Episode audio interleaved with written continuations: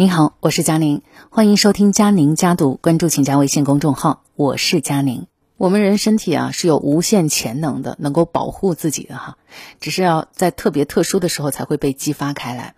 今天和大家推荐一篇文章呢，来自桌子的生活观，文章的题目叫《ICU 里重症病人濒死前一幕震惊无数人》，原来你的身体比你更爱自己。北大第三医院重症医学科的博士宁主任讲了一个故事，在抖音上火了。几年前，他曾经收治了一个情况非常危急的病人。这个病人有多严重呢？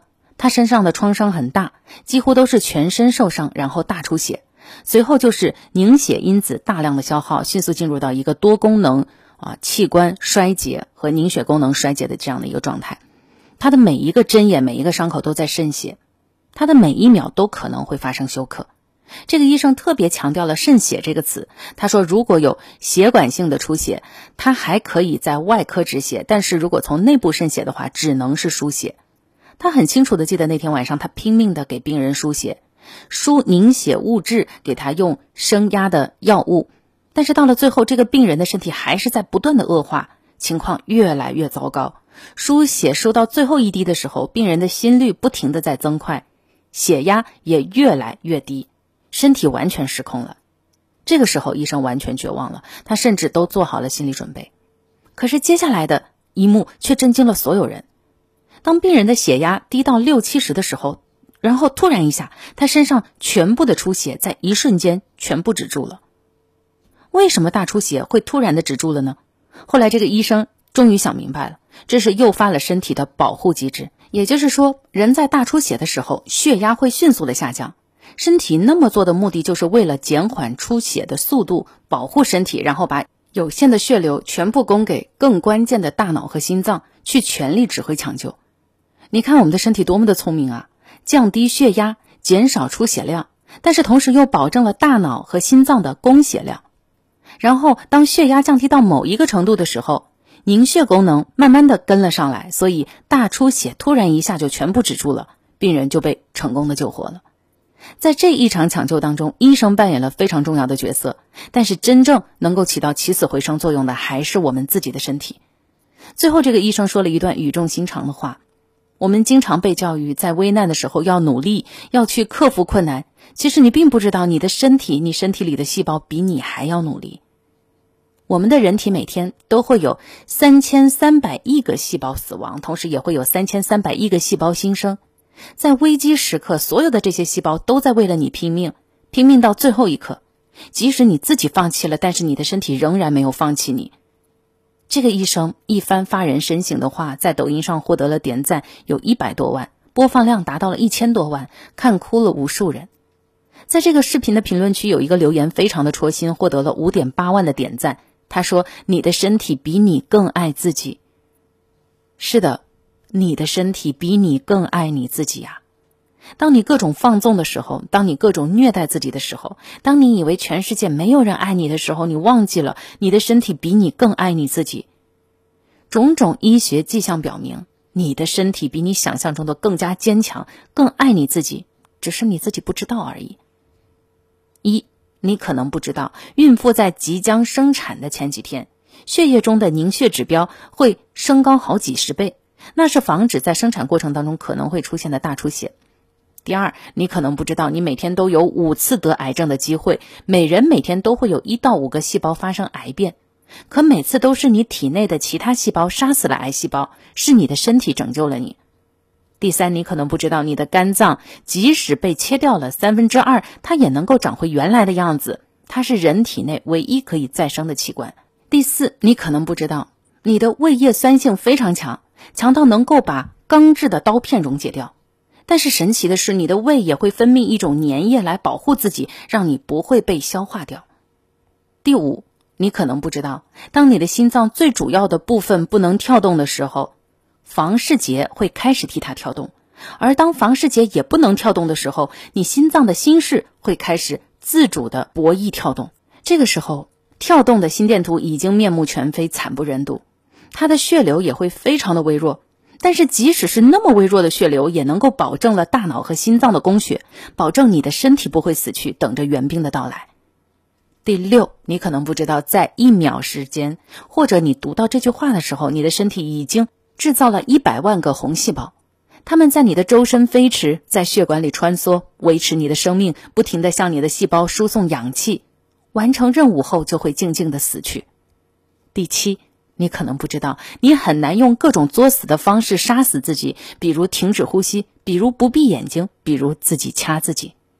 每一次行动的时候，都会诱发身体强大的保护本能，而你根本无法战胜本能。第八，你可能不知道，在你的一生当中，你的心脏大约会蹦出一点八二亿的血液，跳动二十五亿次；你的眼睛会眨动四点一五亿次，流下六十八点七五九四六升眼泪；而你的鼻子呢，会记住五万种气味。你的肺如果摊开，能够覆盖一座网球场。肺里的呼吸道能从伦敦延伸到莫斯科，你所有血管的长度加起来可以绕地球两圈半，而意义最深远的是你的 DNA。你的每一个细胞当中都含着一米多长的 DNA。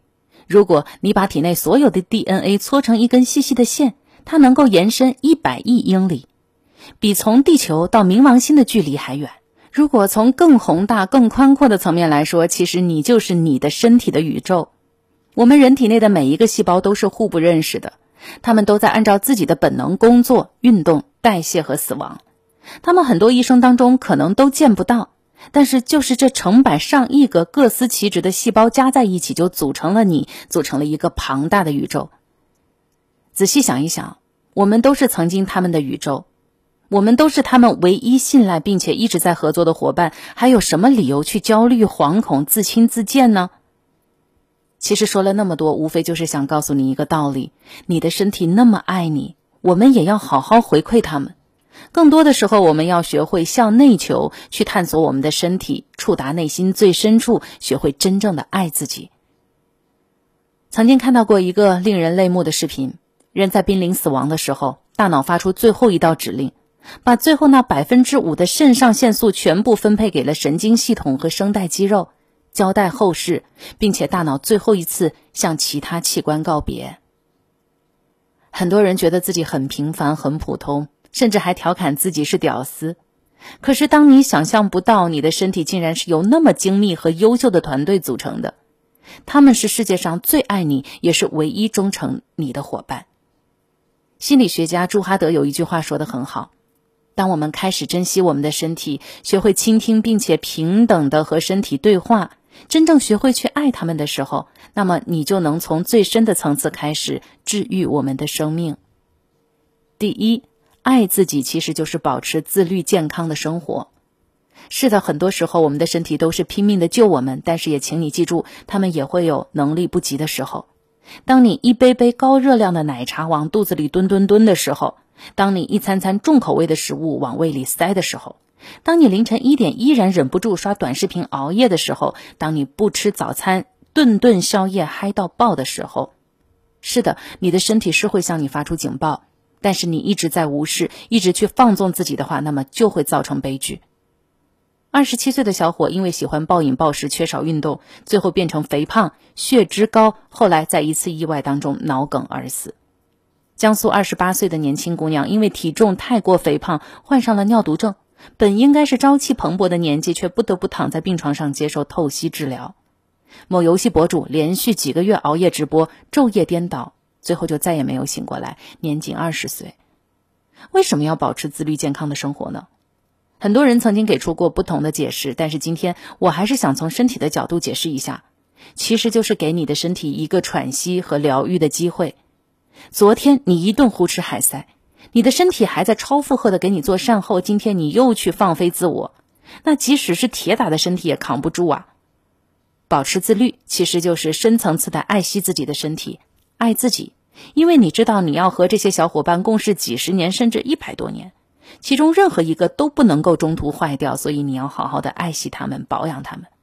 这不是一朝一日，不是一个月两个月，而是漫长的整个人生。你必须学会好好的对待他们。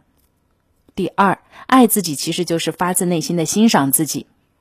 我不知道你发现一个现象没有啊？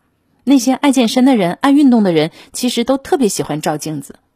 他们并不是臭美，也是不是想要炫耀，而是当你过上一种自律的生活，你会慢慢的发自内心去欣赏自己，喜欢自己。不管你是高矮胖瘦，亦或是贫穷富有，当你开始从内心去欣赏自己的时候，当你去健身运动的时候，这个就是你爱自己的开始。因为你舍不得让自己那么美好的肉体在一堆臃肿的脂肪当中，在大吃大喝当中浪费掉。那些好吃的泡面和小龙虾，谁不想吃啊？那些好喝的奶茶和甜品，谁不想尝？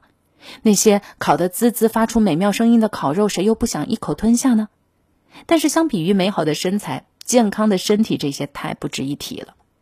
容易做到的事情一点都不苦，只有难以做到的事情才是真的苦。毕竟没有人在意你嘴上擦的是迪奥还是杨树林，身上穿的是 LV 还是 Chanel，但你的腿细不细，腰身瘦不瘦，大老远就能够看得见的。没有人在意你晚上吃的是什么，旅游过多少国家，拥有什么经历，但是你秃不秃，身体好不好，身材怎么样，这是一下子就可以看得出来的。村上春树说：“肉体是每个人的神殿，不管里面供奉的是什么，我们都应该好好的保持它的强韧、美丽和清洁。疼惜自己的身体，就要像神灵一样去欣赏和供奉他们。第三，爱自己其实就是带着身体体验不一样的人生。”生命的本质是什么？生命的本质其实就是体验。你和你的身体在这一生当中产生所有的体验。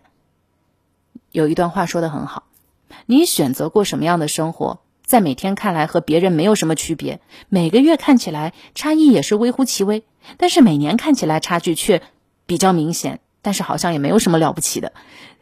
你过五年以后你再看的时候，那就是身体和精神状态的巨大分野。那十年以后。我们再看的时候呢，或许这就是另外一种人生，对一种人生和另外一种人生不可企及的鸿沟。有的人的出行方式是自行车，有的人出行方式是轮椅，有人醒来是在自家的床上，有人醒来呢是在医院的病床上，有人早上起来还可以出门跑步，享受甜美的空气，而有的人呢，早上开始痛苦的一天，闻到的都是消毒水的味道。有的人晚年生活可以和子孙们嬉戏打闹，享受天伦之乐；有人躺在床上啊，病床上孤独终老，见到的都是医护人员。你想好如何度过这一生了吗？你想好带着你的身体去体会一个什么样的人生了吗？两种人生，不同生命境界的层次，怎么选？其实关键还是在乎你自己。如果你想过后一种人生，那就要从现在开始，开启长达几年甚至几十年的克制和规律的生活，做好清洁性自律的准备。人生能够走多远，都跟你怎么对待你的身体有关。我们的命运就像是一条悠长的道路，在路的尽头一定会有礼物，就要看你配不配去得到它。这就是今天的文章分享，我是佳宁，下期见。